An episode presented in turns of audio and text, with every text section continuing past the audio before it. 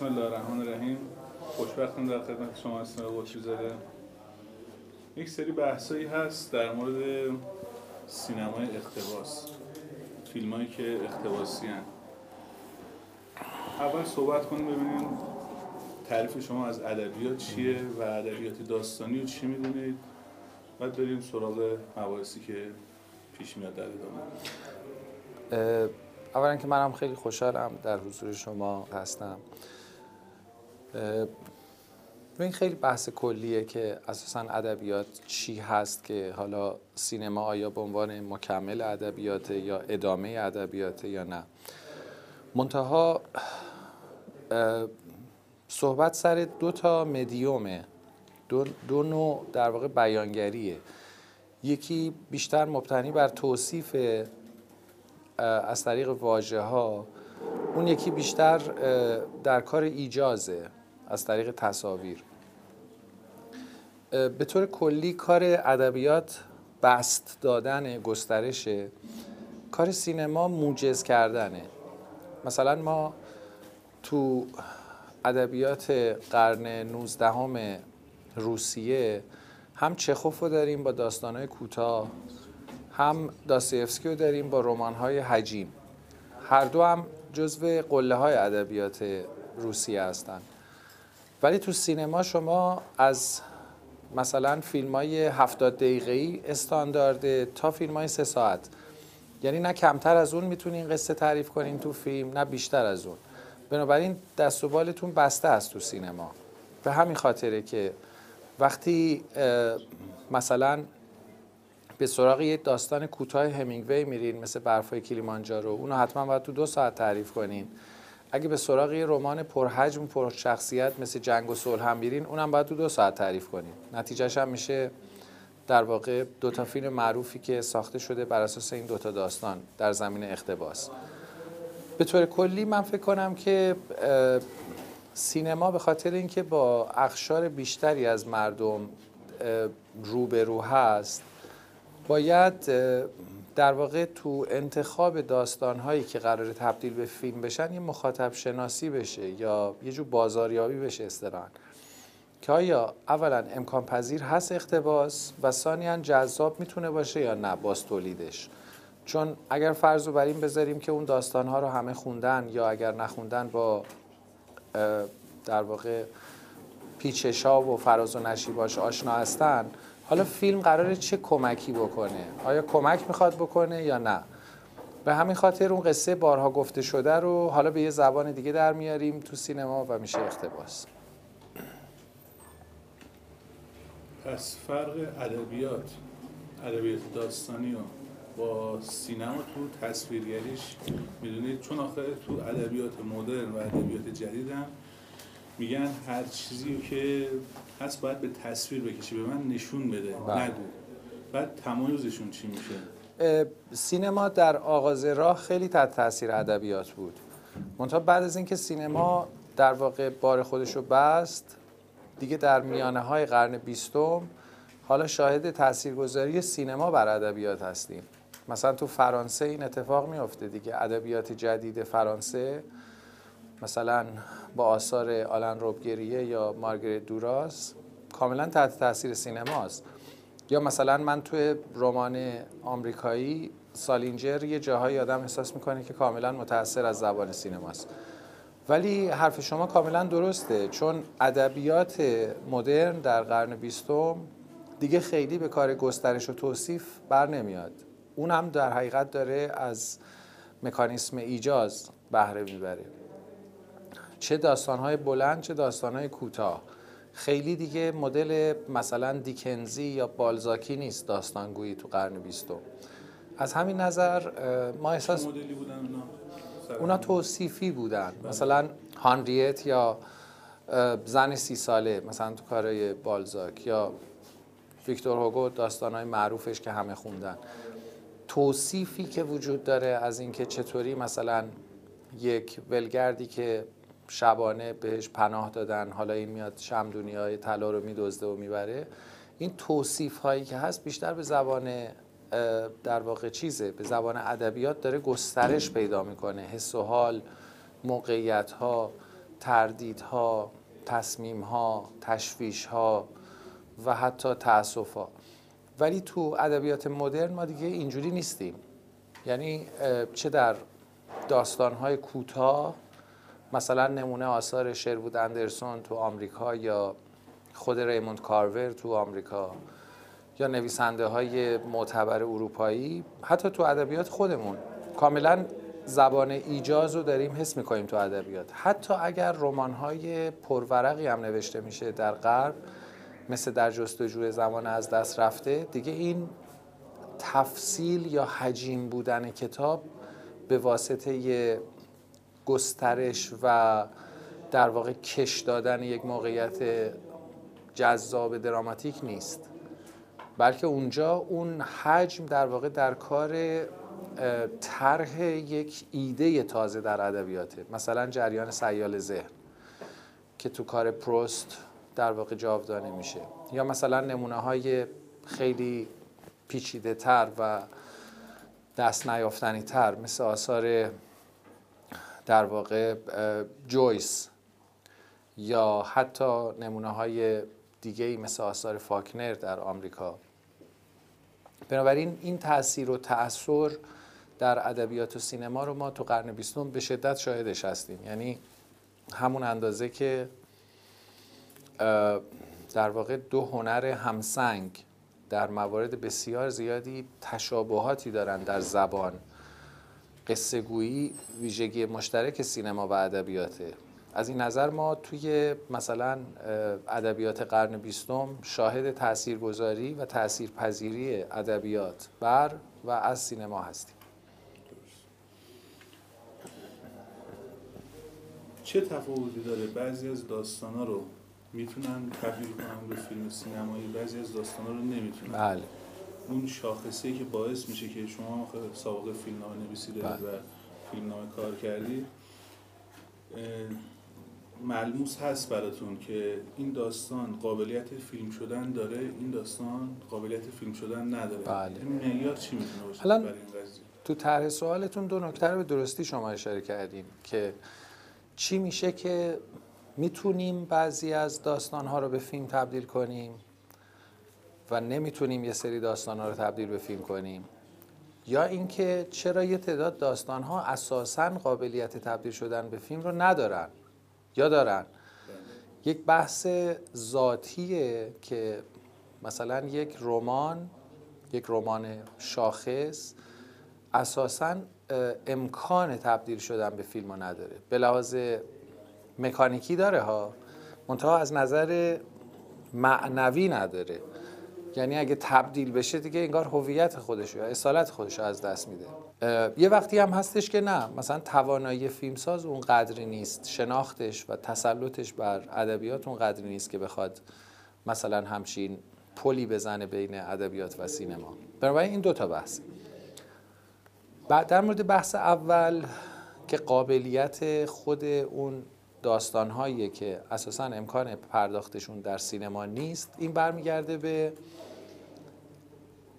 برمیگرده به اینکه تا چه اندازه قصه ای که در قالب یک اثر در ادبیات منتشر شده و سالهای سال ازش گذشته این قصه تا چه اندازه در واقع ظرفیت های بالقوهی داره برای گسترش و رو به جلو بردن هنر ادبیات. منظورم دقیقا اینه که مثلا کاری که یک نویسنده آلمانی زبان داره می‌کنه با در نظر گرفتن یک سری علوم و فلسفه های جدید و شاخه هاش مثل زبانشناسی. اینکه در واقع بازی های زبانی تو این اثر انقدر گیرا و درگیر کننده است که آدم احساس می‌کنه که شاید 90 درصد آن چیزی که داره می‌خونه همین کار با واژه هاست.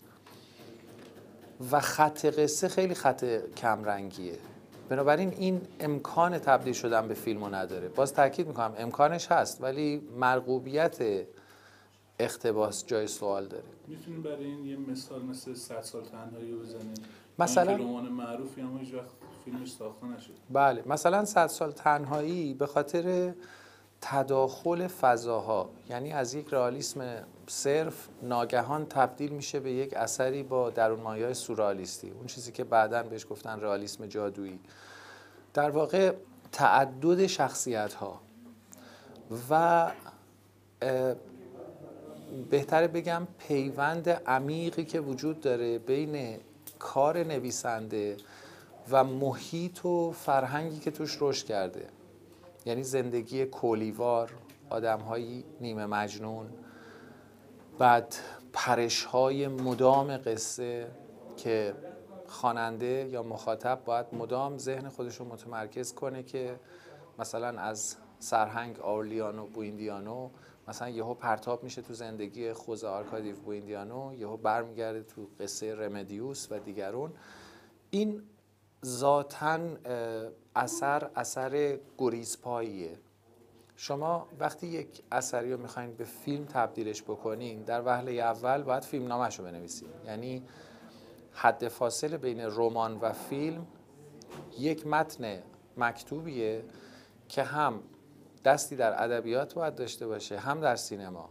یعنی به عنوان یک پشتوانه می‌تونه کارگردان رو کمک بکنه برای اینکه دقیقا به شکل دکوپاژ شده چی بسازه اون فیلم نامه در این حال یه متن مکتوبه یعنی ادبیات. پس این در واقع حد فاصل ادبیات و سینما که ما اسمشو می‌ذاریم فیلم نامه باید یک چارچوب یا ساختاری داشته باشه اون رمان که به لحاظ دراماتیک توجیه ساخته شدن فیلم باشه. مثلا صد سال تنهایی شما باید مثلا امکانش هستش که یکی از فصلهاش رو تبدیل به یه فیلم سینمایی بکنن. ولی کلش رو اگر بخوایم بیشتر متناسب سریاله. چون اون میزان تمرکزی که مارکز داره رو شخصیت ها به کار دو ساعت یا سه ساعت فیلم نمیاد. اما دقیقا منظور من گذشته از سبک های ادبی مهمی که در قرن بیستم شک گرفت شکوفا شد و تاثیر گذاشت. من جمله همون نکته که اشاره کردیم راجع به رئالیسم جادویی. منظورم دقیقا رمان های رمان هایی هستش که مهمترین ویژگیشون بازی های زبانیه. ما بعد از در واقع حوادث مهمی که در عرصه زبانشناسی داشتیم و البته فلسفه مثل حضور مارتین هایدگر در فلسفه یا ادموند هوسرل در زبانشناسی آثاری که پس از این دو در واقع چهره شاخص فلسفه خلق شدن در ادبیات گوشه چشمی داشتن به مبحث زبانشناسی. اینکه اساسا زبان خودش منشأ معنا در ادبیات می‌تونه باشه. فارغ از اون معنایی که داره متبادر می‌کنه به لحاظ کارکردی. یعنی می‌تونیم زبان رو به عنوان وسیله انتقال معنا بدونیم یا می‌تونیم خودش رو به عنوان در واقع یک کلیت معنایی قلمداد بکنیم. تلقی دوم بعد از فلسفه هوسرل، برگسون و هایدگر خیلی توی ادبیات تاثیر گذاشت و به خاطر همین ما شاهد داستانهایی هستیم که تا حد زیادی در واقع کیفیت انتخاب واژگان در یک زبان خاص تعیین کننده ارزش و جایگاهشه. بنابراین دیگه مثل آثار دیکنز خیلی حتی قابل ترجمه نیستن اینا. حتی اگر ترجمه هم بشن دیگه اون اصالت واژگانی که در زبان مثلا خاصی داشتن به همون زبانی که نویسنده نوشته در ترجمه اون کارکرد و تاثیر رو نداره. از این نظر وقتی که یک اثر ادبی رو شما نمی‌تونید به یک زبان دیگه ترجمه بکنید با رعایت اون اصالت ها پس چطور ممکنه که اساسا اینو بخوایم تعبیر فیلمش بکنیم؟ اما برای رهایی از این تنگنا و در واقع بیرون رفتن از این بحرانی که به وجود اومده بود که ادبیات خیلی برای خودش کار نکنه و سینما خیلی برای خودش کار نکنه ما تو مبحث اقتباس اومدیم قائل شدیم به یک نوع در واقع آزادی عمل که اسمش رو گذاشتن اقتباس آزاد که در واقع شما با الهام از آن چیزی که خونده این در ادبیات در فیلم خیلی متعهد به رعایت جز به جزء تمام جزئیات قصه گوی اون داستان نیستید. می‌تونین از بخشی از محتویات اون داستان استفاده کنین به نفع یه فیلم. و عموما این استراتژی برای رسیدن به یک راه حله که به طور کلی بخواد این پیوند رو ادامه بده میان ادبیات و سینما. و نتایج بعضا درخشانی داشته. چه اینکه ما مثلا بیایم در واقع با تغییراتی اقتباس رو انجام بدیم در سینما یا اینکه بیایم فضا رو عوض کنیم. مثلا کاری که کوروساوا می‌کنه با نمایشنامه های شکسپیر مشخصا مکبس و شاهلیر در دو فیلم سریر خون و آشوب در واقع میاد کلا زمینه های تاریخی اروپایی آثار شکسپیر رو در واقع تغییر میده و می‌بره تو دوران تاریخ فئودالیسم ژاپن. بومیش می‌کنه. بومی ژاپنیش می‌کنه و شخصیت ها ژاپنی اسامی ژاپنی و ما شاهد یک یعنی شاهد دو اقتباس درخشان هستیم تو تاریخ سینما. یا کاری که مثلا ناصر تقوایی می‌کنه با رمان داشتن و نداشتن همینگوی و فیلم ناخدا خورشید رو می‌سازه در واقع کسی اگر حتی داستان همینگوی رو نخونده باشه با ناخدا خورشید ارتباط می‌گیره. چون کاملا ما به ازاهایی که داره بر اساس تاریخ و جغرافیا ایرانه و هویت شخصیتش. آزاد. آزاد دقیقا. وقتی میاد شخصیت ها رو بومی, می‌کنه و حس حال وطنی بهش میده درونی می‌کنه و بله یک روی کرد در موردش صحبت کنیم. بله. آزاد بحثش مطرح بشه بله یه روی کرد اینه که در واقع ما بهش میگیم بومی سازی یا حتی زمان رو تغییر دادن. مثلا میشه یه قصه ای مثل قصه همینگوی تو مثلا چه می‌دونم یک جای دیگه میگذره تو آمریکا میگذره و ما میایم قصه رو می‌بریم تو جنوب ایران. یا مثلا یک داستانی ممکنه در قرن 18 هم میگذره شما بیاین این رو تبدیلش بکنیم به داستان امروز مثلا معاصر.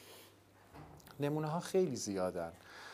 به طور کلی اون چیزی که در واقع از همون آغاز در در واقع سالهای نخستین تولد سینما در دوران حتی سینمای سامت باعث می شد که این میل به تبدیل در فیلمسازا پررنگتر بشه و این انگیزه نیرومندتر بشه. رویایی بود که هر خواننده کتاب از کودکی با خودش به همراه داشت. مثلا وقتی آدم متن حملت رو می‌خونه.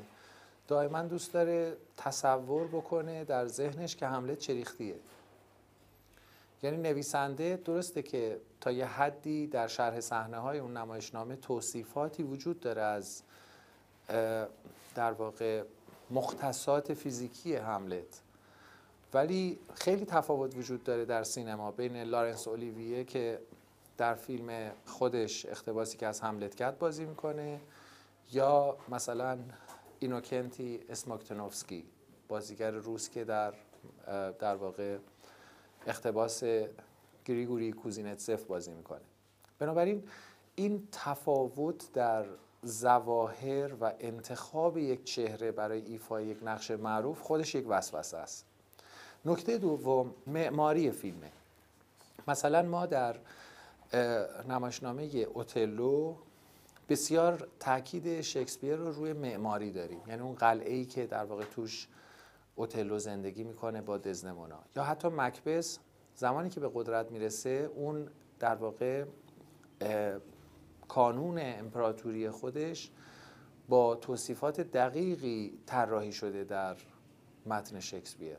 حالا وقتی ما اینو می‌خوایم به زبان تصویر بیان کنیم داریم از تخیل در میاییم و یه چیزی رو به واقعیت تبدیل می‌کنیم. بنابراین خیلی وسوسه برانگیزه برای کارگردانی که عاشق ادبیاته و بخواد اینو باز تولید بکنه به یک زبان دیگه یعنی زبان تصویر. که اگر موفق بشه مثل همین بزرگانی که ازشون اسم بردیم کمک کرده به در واقع جاودانگی اون اثر و تأکید دوباره بر اهمیت اون اثر. و اگر به شکل ناخواسته ای این اتفاق نیفته ممکنه که خیلی در واقع سرنوشت حرفه به خطر بیفته. چون ما داریم راجع به آثاری در ادبیات حرف می‌زنیم که ارزششون ثابت شده است و در تاریخ تثبیت شدن به عنوان آثار شاخص. و حالا اگر ما تو سینما نتونیم این اهمیت رو بازگو بکنیم اون زمان این ننگش برای اون کارگردان میمونه که در واقع داستانی که دستمایه قرار داده برای ساختی فیلم منجر به ساخته شدن این فیلم بد شده. تو همین بحث اقتباس مخصوصا اقتباس آزاد.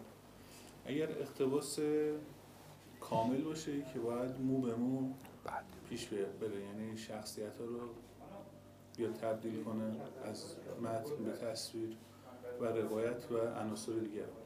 تو اقتباس آزاد کدوم ما رو می‌تونه انتخاب کنه؟ یعنی مثلا می‌تونه فقط یه شخصیت از شکسپیر بگیره بندازش تو یک روایت دیگه به اینم می‌تونیم اقتباس بگیم؟ نه به نظرم دیگه اون اقتباس نیست. اون می‌تونه مثلا در پیشانی فیلم عنوان بشه که با الهام از این ویژگی از مثلا هملت یا فلان اثر بزرگ. ما داشتیم که فیلم هایی در واقع میان یک ایده یا یک نکته رو در یک اثر ادبی. بله. می‌گیرن و اونو گسترش میدن و میندازن توی فاز دیگه. اصلا توی یک پیرنگ دیگه توی در واقع منطق داستانی دیگه ای که اصلا هیچ ربطی به اون اثر اصلی نداره. این بیشتر الهام گرفتنه تاثیر پذیرفتنه. ولی ما وقتی راجع به اقتباس حرف می‌زنیم به هر حال برای مخاطبی که اون فیلم رو داره نگاه می‌کنه کاملا باید تداعیگر اون داستان باشه. حالا گاهی این تداعیگری روندی صادقانه و شفاف داره که میشه اقتباس وفادار.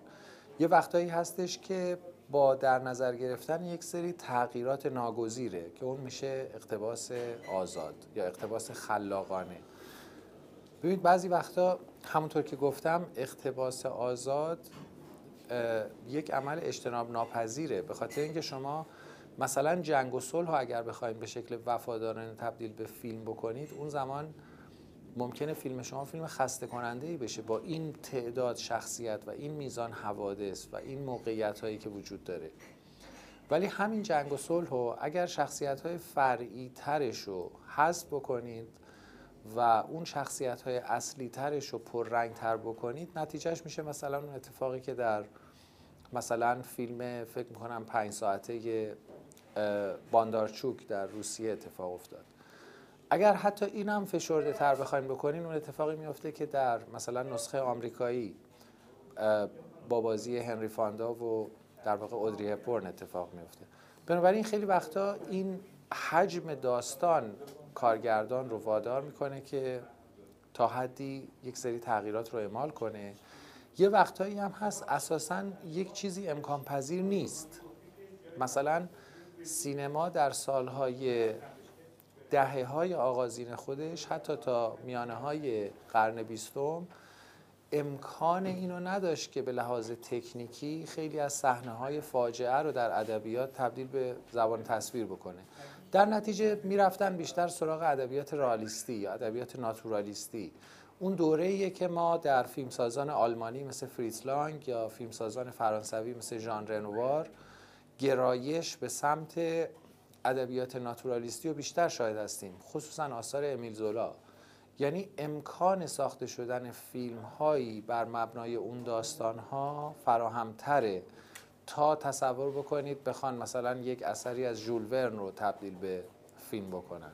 این برمیگرده به قابلیت های سینما در ترسیم اون اه، فضاهای پر از تخیل و پر از فانتزی مثلا ادبیات مثلا ژول ورن.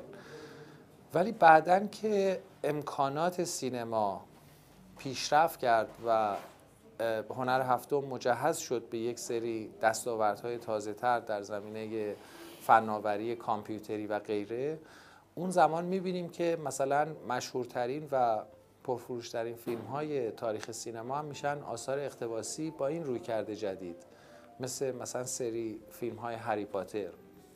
یا مثلا سری فیلم های ارباب حلقه ها که در واقع بر اساس داستان های این فیلم ها شکل گرفتن که این داستان ها اساسا پر از صحنه هایی هستند که تا پیش از این امکان تبدیل یا بازسازیشون در سینما وجود نداشت. و حالا این دستاوردهای فنی سینماست که کمک می‌کنه به شکلگیری اون فضاهای شگفت انگیزی که تماشاگر تو فیلم های مثلا هری پاتر یا ارباب القا می‌بینه و لذت می‌بره.